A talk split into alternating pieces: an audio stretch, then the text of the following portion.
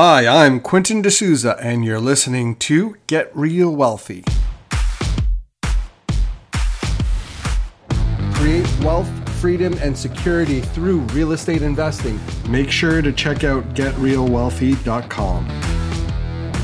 In this episode, this member is going through his first BRRRR property. He is looking for advice on the refinancing part of the strategy. He doesn't have comparables in his area, but we cover some tips to help him maximize his appraisal. Have a listen. I just wanted to touch base quickly, get to know you a little bit, and also see if I could help you out. So let's get maybe just a quick overview on your experience in real estate up to today. Yeah, right on. So I'm currently executing my first BRRRR project in Port Colborne in the Niagara region. It's a single family home that I'm converting it into a legal duplex. So just at the tail end of renovations right now. That is, in a nutshell, my first investment project.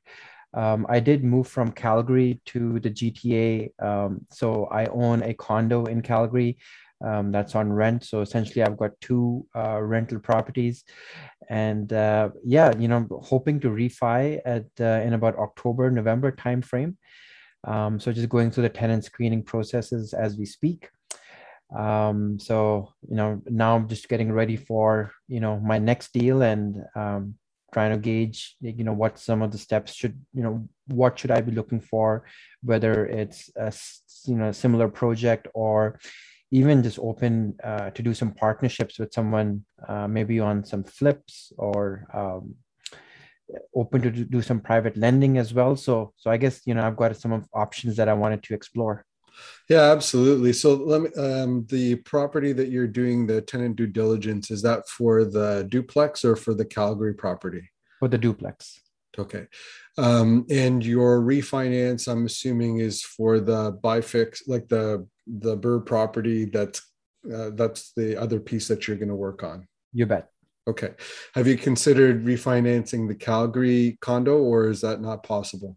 Unfortunately, the value of the condo has gone down. So, I bought it in 2013 for just under 290K. And right now, I think the value is 260K with the amount of surplus in condos that are in the city. Yeah. It's funny that a lot of people think that real estate always goes up. And, the truth is that it doesn't always go up, and you can own an asset for a long period of time and not have the same value. That's why I always say it's important to have cash flow on those assets. So, okay. But I'm assuming that based on the numbers that you should be okay. Is it a cash flow positive condo or negative? The duplex is break even. Okay. Right. What about the condo? The condo is break even. The duplex will be cash flowing about $1,400 a month. So I've got $2,400 on the main floor with the garage and $2,000 for the basement. I'm pretty happy with the way, hopefully all things go well, but yeah, I'm looking pretty good with the cash flow there. Okay, that's good. So, and that's, that's great that you're able to do that. One of the things I'm going to suggest you do, if you haven't done it before, is think about how you're going to do the appraisal of the property, because you need to remember that the strategy is based on the final appraised value. And I mean, it's not something that is set in stone, but there is that course in the vault section of Education REI that's on the appraisal process. So make sure that you go through it. And one of the key pieces is to get yourself ready for the appraisal. So there's steps that you need to do before the appraisal, which is, position the property so that it looks well, that it looks good, that you've get some comparables from other properties in the area, that you're tracking those so that you can give the appraiser a document. Basically, it's an appraisal package that kind of does the job for them and helps them to be ready for the appraisal. There's some samples in in the Education REI website of actual other people have gone through the process and prepared that package. And I have found consistently that we were able to get higher than the expected appraised amount by going through that process. So I just had somebody who did it on a duplex in Belleville, and she said that she got about $30,000 more than what she had anticipated. And the key is always to, if you're expecting the appraisal to come in, let's say at $500,000, is to prepare your package so that your appraisal looks like $550,000. And if you end up getting $525,000, then, you know, it's a win-win, right?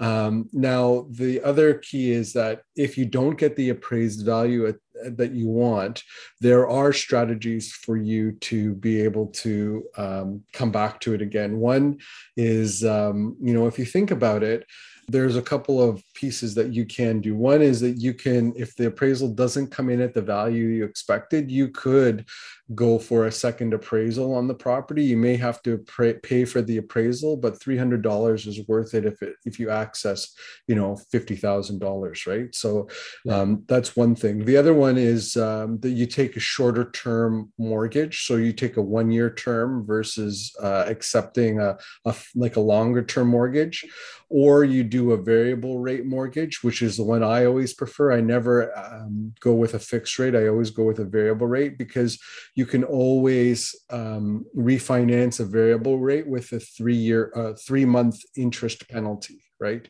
So it makes it easier for you to come back. And if you don't think the appraisal is the appraised value, you can go back and talk to your financial institution, perhaps in 6 months, and say, look, here's a current comp that shows that the value is this. I would like to refinance the property again, and you go through the process again.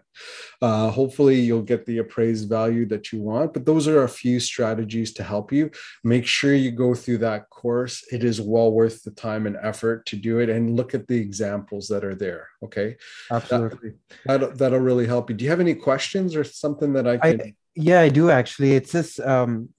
I guess going into the deal, you know, I did not have any comparables in Port Colborne, right? So I bought the property for $500K, and I put in about $120K to, you know, legalize it and create a duplex. So it's really gone from like, you know, it was not in a very good shape, and I brought it up to its highest and best use. My challenge is that in and around Port Colborne, there aren't any duplexes. Leave aside with the square footage, I have 1,600 square feet on top, 1,600 at the bottom. So I don't see duplexes of the same size, of the same finishes, and that is, I feel like I'm in uncharted territories. And you know, I agree with the whole appraisal binder. Like, you know, I'll put in the information like what investments I've made, upgrades I've made, but I don't have comparables. Like, do you have any suggestions?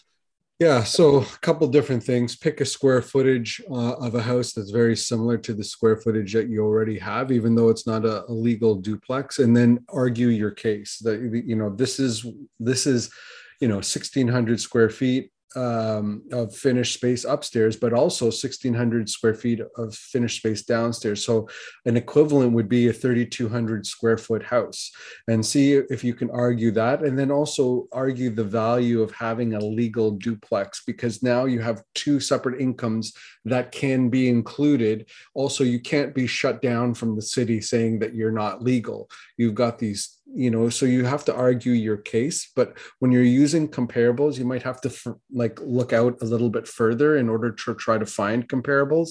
It may not be a direct comparable, but you know, you will have other sales in the area. You just have to figure out which ones are more like the ones that you have.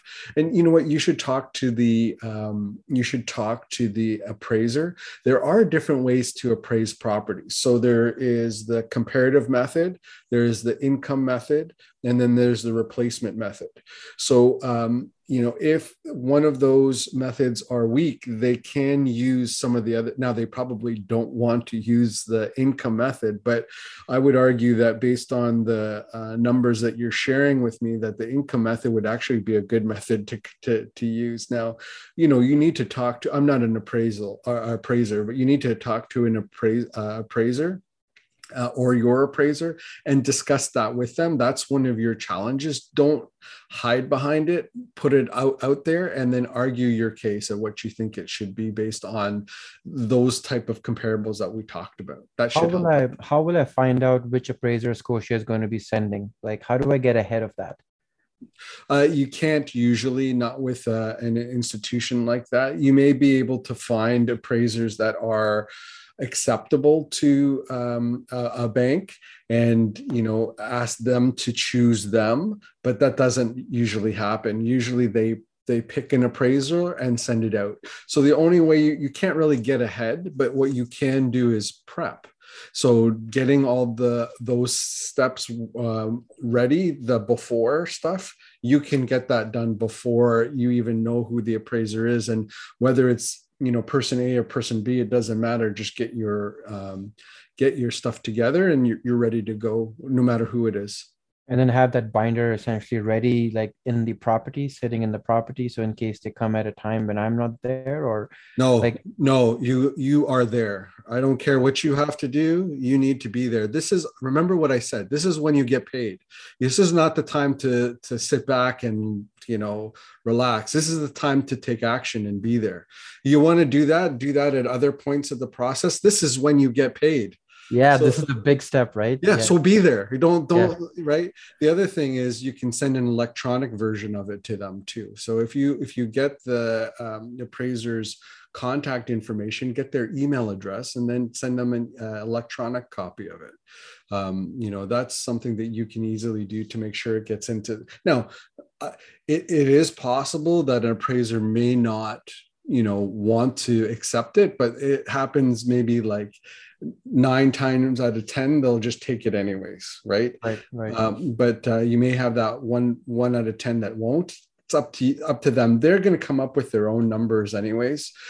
You're just trying to do your best to present them information that you think that they should use. They're going to use their own no matter what, but you know, I think that it's always helpful, and it shows that you're putting an effort in, that you really want this, right? And that you're trying to set yourself apart from homeowners or other people that are there, and show that you're a professional and that, you know, you do this.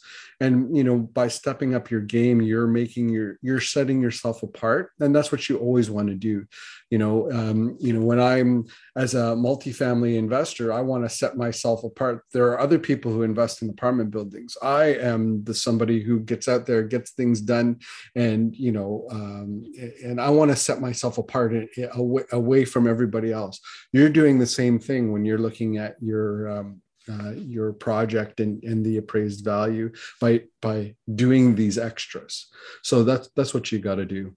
Yeah, absolutely. And yeah, that was one of my questions. Like, how do I know when the appraiser is coming? Because A, I want to be there. B, I want to present information, whether it's beforehand or at least on site. So the answer was like, oh, the bank sends the appraiser, and we won't. They'll contact you and arrange a time. You just make sure that it's a time that you can be there. Awesome. No, thanks so much. I certainly appreciate the time, Quentin. No problem. It's nice meeting you, and I'm sure that we'll see each other again soon. Thanks for listening to my conversation with our member. I hope you got some valuable information out of it. If you would like to create wealth, freedom, and security through real estate investing, make sure to check out GetRealWealthy.com. Until next time, I'm Quentin D'Souza. Get out there and take action.